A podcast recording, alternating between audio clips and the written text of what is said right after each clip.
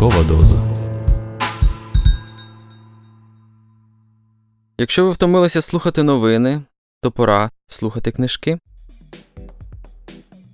Літературний подкаст Ранкова доза це спільний проект Української правди та Українського інституту книги. Щоранку, о 8 годині, відомі митці, письменники, політики, блогери та спортсмени розкажуть вам свою улюблену літературну історію. Але будьте обачні, ранкова доза краси викликає залежність.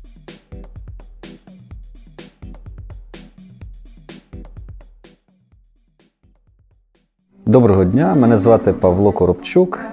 Е, я розкажу про непрості Тараса Прохаська, як це не банально звучить з такою небанальною книжкою. Е, я її прочитав, е, як щойно вона вийшла десь на межі 2000 року, і це просто був сплеск. Це як зануритися в якусь хмару світлу, яка пробивається сонцем звідусіль. Тотально інтелектуальна книжка. Е, тотально е, лагідна, тотально емоційна. Тобто таке універсальне, те, що треба, те, що, те, як має поєднувати письменник взагалі свою книжку. Достатня інтелектуальність і достатня емоційність.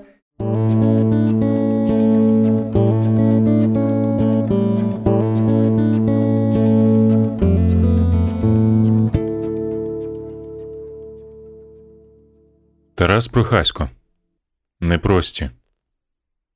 А хто не прочитає цей есей, тому чи тій буде непросто у житті, оскільки їх непрості оминуть своїми явними сюжетами, ба навіть вимкнуть звук і світло. Ярослав Довган 68 випадкових перших речень. Восени 1951 року було би не дивно рушити на захід, тоді навіть схід почав повільно переміщатися в тому керунку.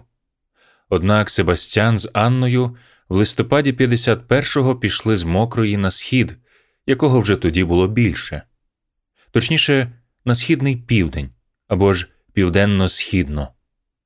Ця подорож відкладалася стільки років не через війну. Війна надто мало могла щось змінити в їхньому житті.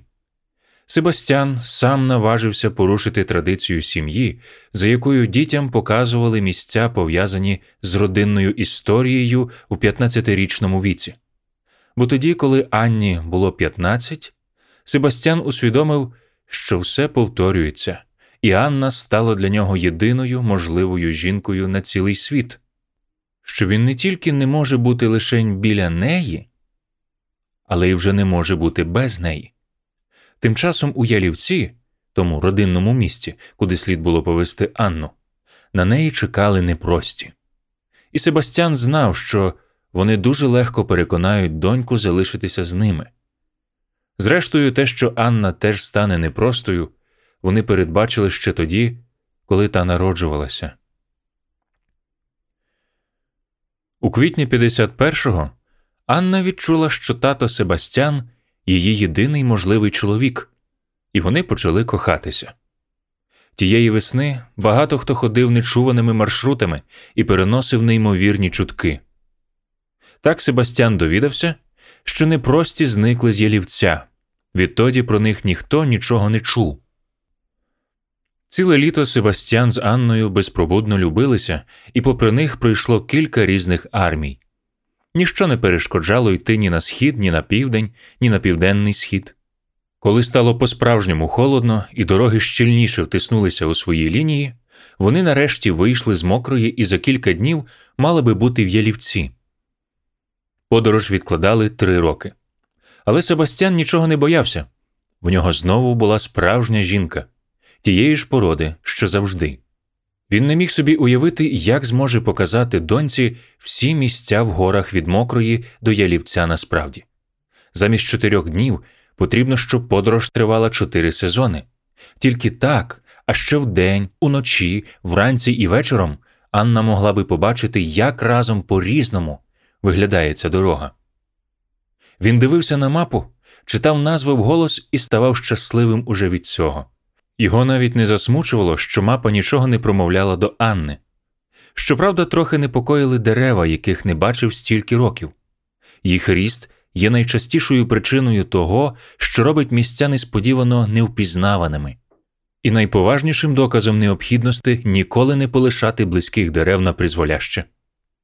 Щодо самого переходу, то жодна подорож і так не знає, що з нею може статися, не може знати своїх справжніх причин і наслідків.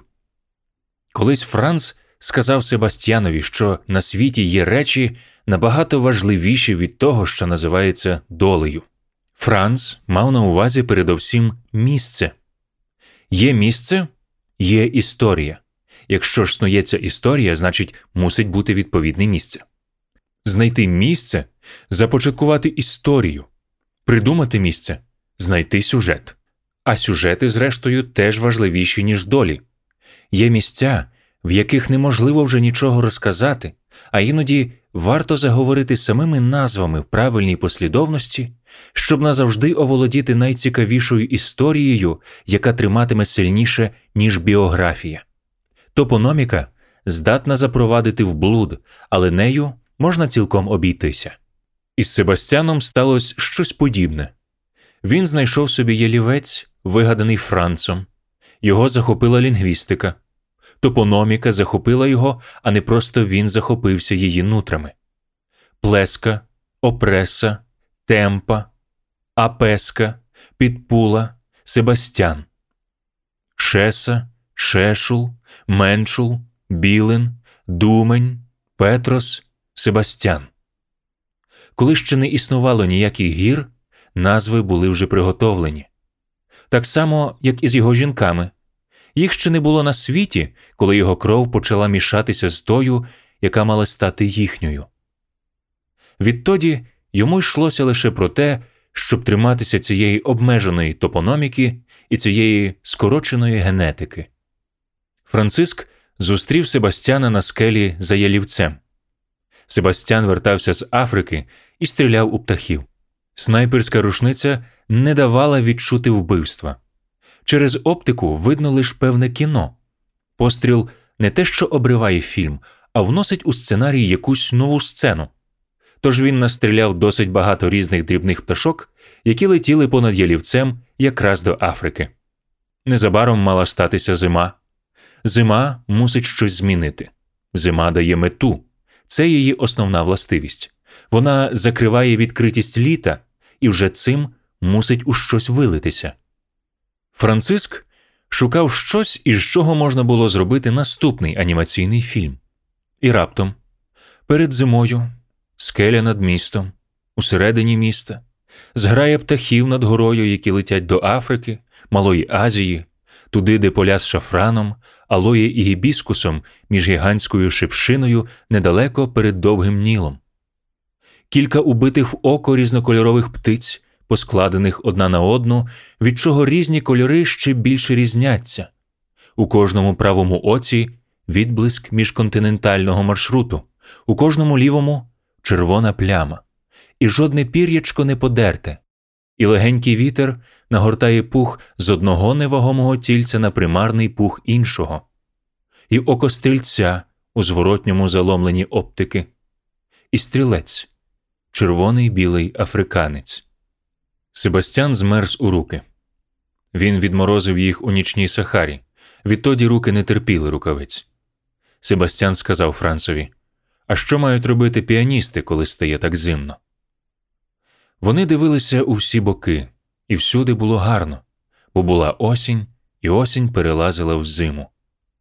Франц називав різні гори, навіть не показуючи де яка. Потім він запросив його до себе. У нього вже давно не було гостей, давно не зустрічав на скелях когось незнайомого. Мабуть, тоді вони вперше пили каву з грейпфрутовим соком. Коли Анна принесла їм з банок на зашклену галерею, де у мідній пічці палилося по обрізуваним галузям винограду, то Себастьян попросив, щоб вона трохи затрималася і показала, що видно через це вікно. Анна переповіла плеску, опресу, темпу, підпулу, шесу, шешул, меншул, білин, думень, Петрос. Була пізня осінь 1913 року. Франц сказав, що є речі набагато важливіші від того, що називається долею, і запропонував Себастьянові спробувати пожити в ялівці. Темніло, і Анна перед тим як принести другий з банок, майже сам сік, кави кілька крапель, пішла постелити йому ліжко, бо ще не зуміла би зробити це навпомацьки.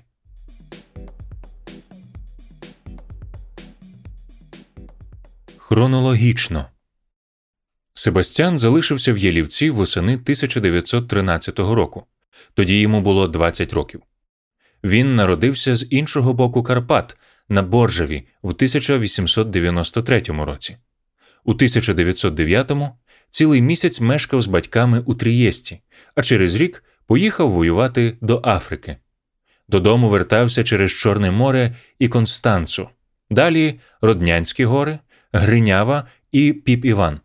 Пройшов Чорногору, пройшов під Говерлою і Петрасом. Була пізня осінь 1913-го. Єлівець з'явився 25 років перед тим. Це місце вигадав Франциск, якого частіше називали Францом. 20 років Франциск жив у містах Львові, Станіславі, Вижниці, Мукачевому. Він учився рисувати лише в одного графіка. Той працював колись із Бремом, а потім робив і підробляв печатки, і мусів, і хотів, і міг переїжджати з ним з місця на місце. Якось йому показали фотоапарат, і він перестав рисувати. Однак трохи пізніше, відразу за Моршином, помер ілюстратор, що супроводжував краківського професора ботаніки. Вони їхали в Чорногору описувати рослини Гуцульщини. В Станіславі професор надибав Франца, і через кілька днів той побачив місце, де почувся на місці, сродно і щасливо. Через рік Франциск вернувся туди і почав будувати містечко.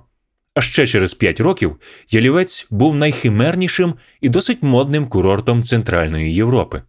Анна, через яку Себастьян залишився в Єлівці, спочатку називалася Стефанією. Справжньою Анною була її мама, Францискова жінка. Вона лікувалася від страху висоти, бо була альпіністкою. Приїхала на курорт разом зі своїм приятелем спелеологом. Вони робили одне і те ж найкраще у світі, лиш вона лізла до гори, а він униз, але обом найбільше бракувало простору. Коли Анна завагітняла від Франциска, то вирішила народити дитину тут, у Ялівці. А коли народилася Стефанія, то Анна вже нікуди не хотіла вертатися. Вона загинула на дуелі, на яку її викликав її чоловік. Франциск відразу переінакшив Стефанію на Анну. Він сам виховував доньку аж до того дня, коли запросив до їхнього дому Себастьяна, який вертався з Африки на Божаву. Тоді Франциск побачив, що відтепер вона буде або слухатись іншого чоловіка, або не зважатиме ні на кого.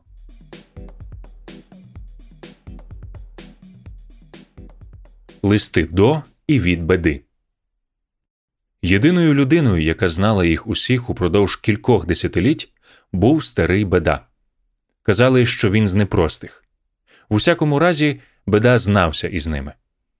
Коли Франц навчив Анну читати і писати, довший час він не хотів, щоб вона вміла, бо розумів, що Анна буде не писати, а записувати, і не читати, а перечитувати, а це здавалося Францові непотрібним. Вона захотіла довідатися більше про початок ялівця, про маму. Таке міг знати лише старий беда, і вона писала йому листи із запитаннями. Відповіді приходили або дуже скоро, або йшли так довго, що, здавалося, ніби цього разу була вказана неправильна адреса, за якою не мешкав навіть хтось такий, хто міг би відповісти, що беди там не може бути ніколи. Якраз тоді беда почав жити в панцернику, переїжджаючи з місця на місце, але не переходячи межі певного кола, центром якого був ялівець. Колись беда розповів одну історію. Коли він перший рік прожив у своєму панцернику, то думав, що не зможе забути жодної його дрібної деталі до кінця життя. Потому панцерник наїхав на міну, забуту італійцями, які будували тунель на Яблуницькому перевалі. Беда мало не помер. Його забрали якісь гуцули. Тіло було цілком зранене, і не так, як ножем, шаблею чи сокирою, а так, ніби повідкривалися щілини в землі. Його запхали в бочку з медом і поїли козячим молоком, звурдженим у перегрітому вині. А панцерник заходилися ремонтувати циганські скрипалі. Через дев'ять місяців беда виліз із меду. Панцерник стояв у саду, і діти, стоячи на ньому, струшували з дерева осінні яблука. Здається, сніжний кальвін. Тож беда думав, що запам'ятав свого воза назавжди. Він видряпався, швидко слабнучи по драбині до люка, і зрозумів, що не пам'ятає, як цією драбиною ліз дев'ять місяців тому. Заплющив очі і не зміг собі уявити, де що є там, де все було таким знаним. Заспокоював себе тим, що стала інша шкіра, або тим, що під час ремонту скрипалі відкинули якісь деталі, і не зміг себе заспокоїти. Так писав старий беда. Анна слала йому листи із запитанням про свою родину. Він відписував, відповідаючи на запитання, і завжди дописував ще щось про себе, хоч вона того не просила, але читала з цікавістю. Деякі Аннині листи виглядали якось так Я не прошу, щоб ти розказував усьо. Я тобі також хочу багато всякого розказати про Єлівець, Франциска, маму, непростих. Ти ж єдиний на цілий світ, хто знав їх усіх. Я сама не знаю, по що мені це, але я їх відчуваю без голосів. Я відчуваю своє тіло, я починаю думати так, як воно. Раптом розумію, що я не самостійна, я залежу від них усіх, бо ними теж думає моє тіло. Мені не зле від такої залежності, але я хочу знати, що в мені чи є, що Францове, що мамине, що непростих, що від ялівця, а що моє. Вагання це щось більше, ніж помилка. Кажи ще щось. Розказуй далі, як давно виглядав ялівець. Я так кажу, я так тебе дуже люблю, є є. Я знаю, що мама з'явилася вже тоді, коли ялівець став модним. Таких курортів більше у світі не було. Про всіх наших попередніх тато завжди говорив через слово мабуть. Старий беда відписував Якби я пам'ятав усе, що вони казали, що ми говорили, навіть без того, що оповідав я. І якби вони розказували, тоді мені все те, що вони говорили без мене, але ж вони теж мало що пам'ятали, крім кількох фраз. Коли ж ти не пам'ятаєш, як казав, як тобі казали, то нікого нема. Ти не почуєш голосів. Треба чути голос. Голос живий і голос оживлює, голос сильніший від образу. Франц сказав мені, що є речі занадто важливіші від долі, скажімо, інтонації, синтаксис. Коли хочеш залишитися самим собою, ніколи не відкидай власних інтонацій. Він цілу війну говорив тим самим голосом, що завжди. Я не можу говорити з тобою другий раз лише про це. Я не можу розказати тобі всього того, що ти хочеш почути. Я можу говорити, і тоді ти можеш почути те, що хочеш, а навпаки, ні. Але і ти всього не запам'ятаєш.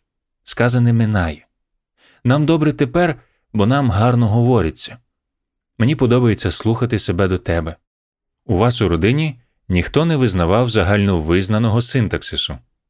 Знаєш, які ваші фамільні фрази є й є, треба й треба, безвідповідальна послідовність щільна, я так тебе дуже люблю, вагання це більше, ніж помилка або менше.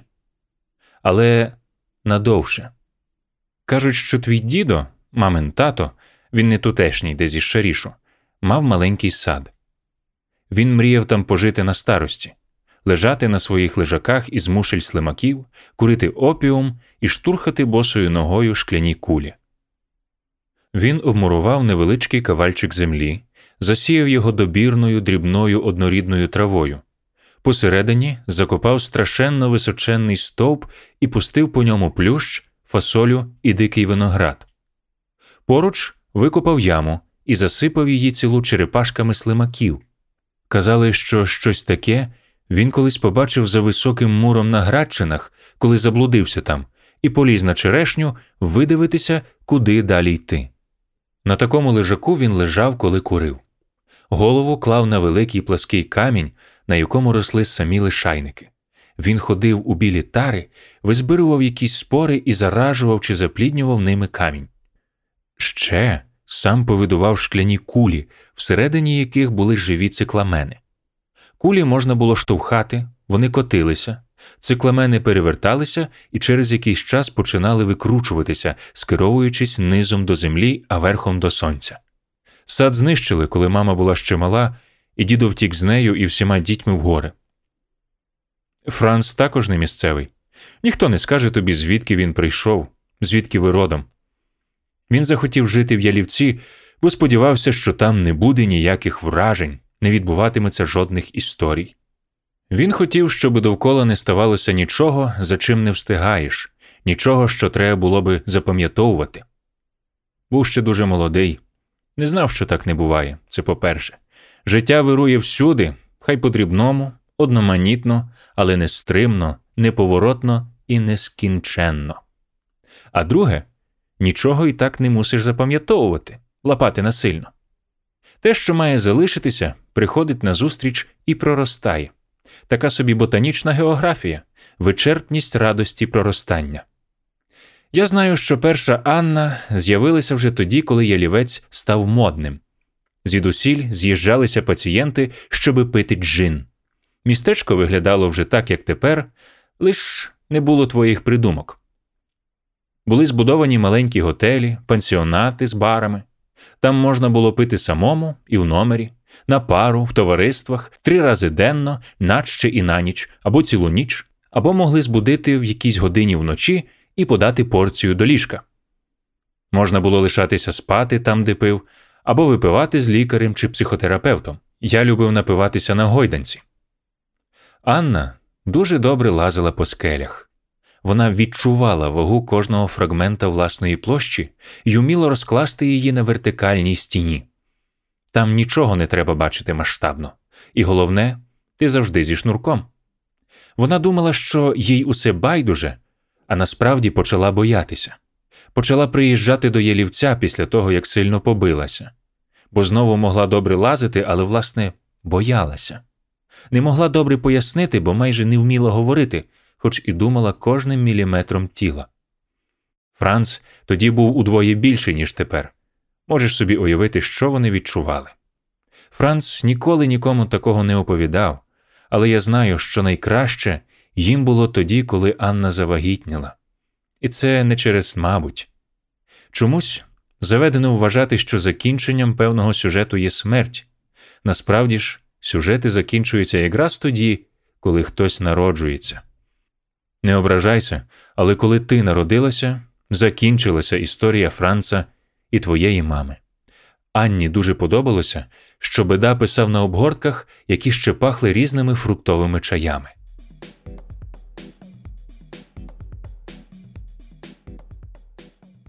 Франциск вважав себе людиною поверхневою, любив поверхні, почувався на них упевнено, не знав, чи є сенс залазити глибше, ніж бачить око, хоч завжди прислуховувався до того, що звучало за будь-якими перетинками, і принюхувався до струменів, що виривалися з пор, дивився на кожен рух, але, дивлячись на когось, не намагався уявити, хто що думає. Не міг проаналізувати сутності, бо переповненість зовнішніх деталей давала досить відповідей. Він не раз зауважував, що цілком задовольняється тими поясненнями різних явищ, які даються побачити, не потребуючи доступу до знання про глибинні зв'язки між речами.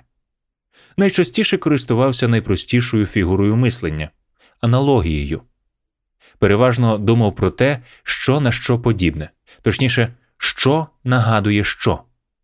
Тут він перемішував форми зі смаками, звуки із запахами, риси з доторками, відчуття внутрішніх органів з теплом і холодом. Але одне філософське питання цікавило його по-справжньому. Франц роздумував про редукцію. Він зважував, як величезне людське життя, нескінченність, наповнених нескінченністю секунд, поступово можуть редукуватися до кількох слів, якими, наприклад, сказано все про людину в енциклопедії. З усіх книжок Франц визнавав лише енциклопедичний словник Лярусса, і його бібліотека складалася з кільканадцятьох доступних лярусівських перевидань. Однією з його розваг було постійне придумування статей із кількох слів чи речень у стилі Ляруса про всіх, кого він знав чи зустрічав. Статті про себе він навіть записував. За роки їх набралося кілька сотень, і, хоча кожна містила щось, що відрізняло її від інших, усе ж його хай ще не закінчене життя вміщалося в кількадесят добре впорядкованих слів. Це захоплювало Франца і, не перестаючи дивуватись, давало надію на те, що жити так, як він, цілком добре. Ще одним доказом його власної поверховості було те, що Франциск нічого не знав про свій рід. Навіть про тата і маму знав лише бачене в дитинстві. Вони чомусь ні разу не говорили з ним про минуле, а він ніколи не додумався хоч про щось запитати. Ціле дитинство лиш малював на самоті все, на що дивився. Батьки померли без нього. Він тоді вже мав свого вчителя в іншому місці. Зрештою, якось Франциск зрозумів, що жодного разу, навіть у перші роки життя, не намалював ні маму, ні тата. Їхня редукція була майже абсолютною. Мабуть, саме страх продовження такої пустки змусив його розказувати доньці якнайбільше всілякого про себе. Навіть про будову світу він намагався викласти так, щоб Анна завжди пам'ятала, що про те чи інше їй уперше сказав тато. Хоча про її маму, його Анну, він теж знав лише те, що пережив разом з нею трохи більше, ніж два роки. Але цього було досить, щоб дівчинка знала про маму все, що належиться. А за ціле своє життя, крім останніх кількох місяців, Анна жодного дня не прожила без тата, навіть після того, як стала жінкою Себастьяна. У вересні 1914 року вона добровільно пішла до війська і після кількох тижнів вишколу потрапила на фронт у східній Галичині. Себастьян із Франциском залишилися самі в будинку неподалік від головної вулички Ялівця. З фронту не було жодних вістей. Аж весною 1915-го до міста прийшов кур'єр і передав Себастьянові, Францові відрубали голову день перед тим і завтра мав бути похорон, немовля, доньку героїчної самоохотниці Анни Єлівіцької. Себастьян так і не довідався, коли точно народилася дитина і що робила вагітна Анна в найстрашніших битвах світової війни, але точно знав це його донька. Назвав її Анною, точніше, другою Анною, то вже після її смерті він часто говорив про неї просто друга. Друга Анна чимраз більше ставала подібною на першу. Чи то насправді вони обоє були подібними на найпершу, це міг знати лише старий беда. Щодо Себастьяна, то він привчився щодня порівнювати себе і Франциска. Він сам виховував свою Анну, не допускаючи до неї ніяких жінок. Урешті сталося так, що 18-річна Анна самостійно вибрала собі чоловіка. Ним був, звичайно, Себастьян. Цього разу не було такого, щоб він не знав про вагітність своєї жінки. Зрештою, лише він був присутній при народженні їхньої дочки і одночасно рідної внучки. І Себастьян бачив, як народження стало кінцем історії. Бо на початку наступної його найрідніша друга Анна померла хвилину перед тим, як третя опинилася в нього на руках. Десь у своїх гірких глибинах Себастьян відчував шалене скручування і розправляння підземних вод, замальовування і стирання світів, перетворення двадцяти попередніх років на насінину. Він подумав, що не треба ніяких непростих, аби вгадати, що таке вже колись із ним було, а з щойно народженою жінкою він доживе до подібного закінчення, що справа не в дивовижній крові жінок цієї родини, а в його нестримній силі бути влитим у неї, що не вони мусять помирати молодими, а він не має права бачити їх більше, ніж по одній. Себастьян вийшов на веранду. Непрості, мабуть, прийшли вже давніше, але тихо сиділи на лавках, дочікуючись, коли закінчаться пологи. На вечерю Себастьян настріляв мало не сто дроздів, які щойно об'їли всі ягоди на молодій чорній горобині. Він спік їх цілими, лише повискобував пір'я і натер шафраном. Дві жінки, віжлунка і гадєрниця, обмили Анну і загорнули її в кольорові ліжники. Чоловіки тим часом якось погодували дитину і сказали, що нічого не треба їй казати, бо сама непроста.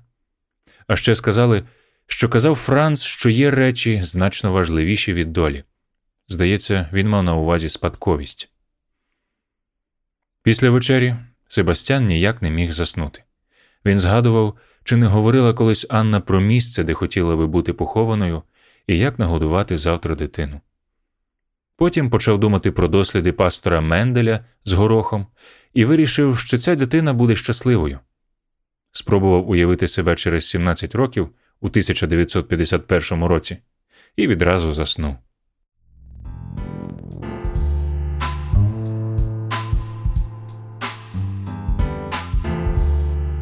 Літературний подкаст Ранкова доза це спільний проект Української правди та Українського інституту книги. Будьте обачні та обережні. Ранкова доза викликає залежність від краси.